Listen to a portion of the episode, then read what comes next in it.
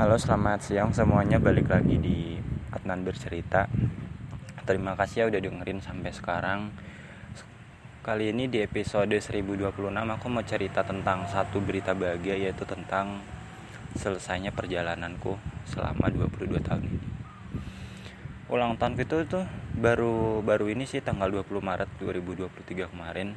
Aku menginjak usia 22 tahun. Artinya usia yang sebenarnya udah produktif ya produk untuk kerja berkarya dan sebagainya. Dan itu didukung oleh intelektual kita yang mulai pengen tahu banyak hal tenaga kita yang meluap-luap. Bahkan kalau berantem sama orang lain pun bisa gitu loh. Terus kita kritis dan sebagainya. Tapi kelemahannya mungkin karena kita belum begitu banyak pengalaman masih banyak salahnya ya emosi kita juga masih labil banget jadi perlu dikendalikan diatur dikontrol dan intinya kita masih butuh banyak bimbingan gitu di anak umur 20-an tahun sampai 30 tuh adalah masa-masa produktif masa emas untuk kita menambang pengalaman, menambang wawasan. Tentunya di era gempuran teknologi dan informasi yang sangat melimpah ini kita tugasnya tuh bukan cuma mencari informasi yang berkualitas tapi kayak memilah milah mana sih informasi yang penting dan penting banget buat hidup kita. Karena gini sekarang tuh orang yang multi talent tuh udah banyak banget teman-teman. Serius orang tuh sekarang nggak cuma satu bakatnya tapi bisa nyanyi nulis gambar jadi artis jadi model belajarnya keren. Jadi jadi udah biasa lah kalau orang sekarang IQ-nya tinggi multi talent punya bakat apa pun anak-anak Gen Z sama generasi Alpha tuh udah banyak yang kayak gitu. Bahkan lulus tepat waktu atau lulus tercepat itu bukan hal yang istimewa lagi itu hal yang lumrah gitu loh. Biasa. Yang luar biasa di zaman sekarang yang langka itu adalah orang yang cepat dewasa. Cepat dewasa itu dari segi pengalaman dari segi mental terutama mental. Mental generasi sekarang tuh dibilang cemen ya dibilang buruk iya dibanding mental orang zaman dulu sebelum 90 karena apa? Karena saking mudahnya mendapatkan informasi mendapatkan kemudahan dalam berbagai apa pun mental kita tuh cenderung meremehkan. Dan ketika ada masalah kita langsung KO karena kita kaget kok ada masalah sebesar ini ya padahal sebelumnya belum ada gitu loh. Makanya kita nggak bisa pure hidup di zaman sekarang. Kita harus kembali ke zaman zaman dulu. Mengambil ilmu dari sejarah. Kira-kira kenapa ya kakek buyut kita bisa bertahan dari penjahat penjajah? Mereka bisa ya kuat kerja rodi? Semangat apa yang membuat mereka tetap hidup?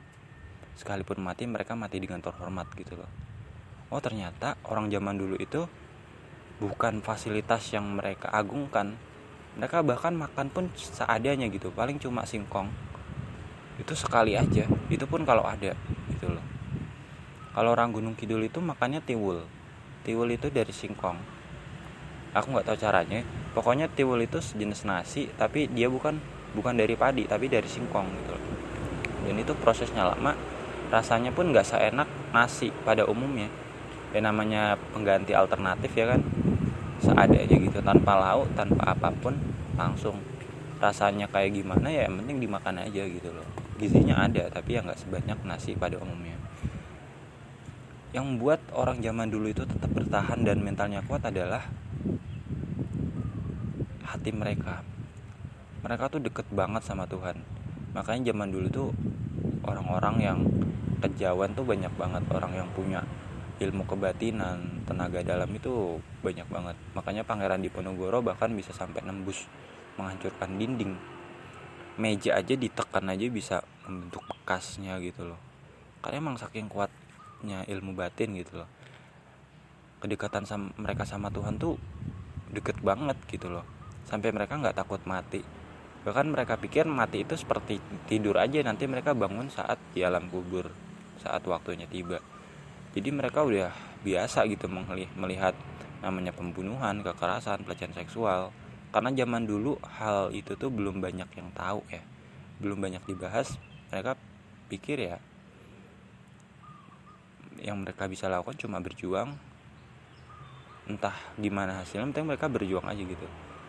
Dan ternyata Indonesia baru merdeka tahun 1945 belum ada 100 tahun tapi Indonesia dijajah sejak abad 16 abad 15 dan sebelum itu udah ada kerajaan ya kan kerajaan Islam Buddha dan Hindu dan sebagainya.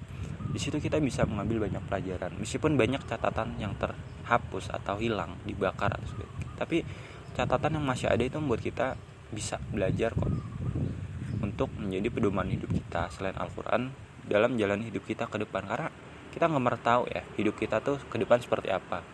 Kita harus menggunakan banyak ilmu pengetahuan yang penting-penting untuk kita menjadi lebih dewasa dan bijak. Di situ orang di generasi sekarang yang langka orang yang dewasa lebih cepat maksudnya menikmati prosesnya ya. Orang yang tahu mana yang baik mana yang benar mana yang salah mana yang baik itu langka banget. Jadi udah biasa orang bisa sekolah S3 di luar negeri IQ nya 160 ke atas bisa manage waktu bisa manage apa pun tuh udah biasa. Yang luar biasa adalah orang yang tahu menempatkan dirinya di mana dia berada tahu kapan harus bertindak kapan harus diam dan it's amazing